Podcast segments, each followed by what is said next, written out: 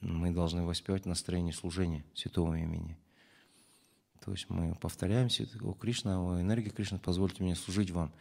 Мы как бы воспеваем, и наше воспевание должно приносить удовлетворение Господу. То есть как мы воспеваем, у нас настроение, Господь, будь доволен мною.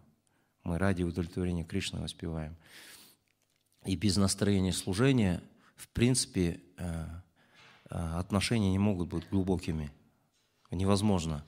Потому что мы с вами привыкли э, думать о своих чувственных наслаждениях, да?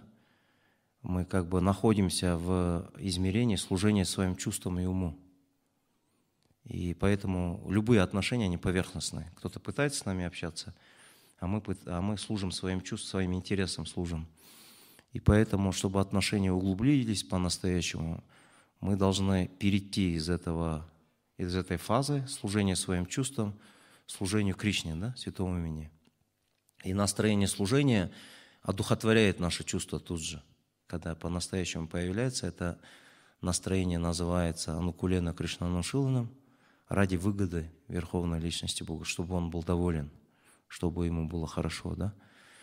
И когда нам удается перейти на это вот, ну, как измерение, измерение служения, это измерение духовной энергии. Есть измерение материи, это измерение, где мы пытаемся занять центр, да, мы пытаемся собирать вокруг себя всех, да, и есть измерение духовное, когда мы в центр помещаем Господа – и все остальные живые существа вокруг Кришны, и мы где-то там сзади, да, смиренную позицию занимаем.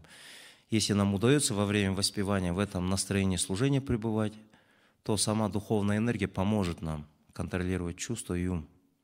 Даже если Кришна еще особо не обратил на нас внимание, но уже духовная энергия Кришны обращает. Но это настроение служения для нас очень непонятная вещь, согласны?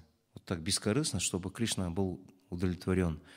Поэтому, опять-таки, наша Ачарья нам объясняет, Шилпрахпада нам объясняет, что даже если мы с вами признаем тот факт, что мы слуги, да, и что мы должны удовлетворять Кришну, Святое Имя, информация будет понятна для нас, но нам не будет хватать, хватать настроения этого.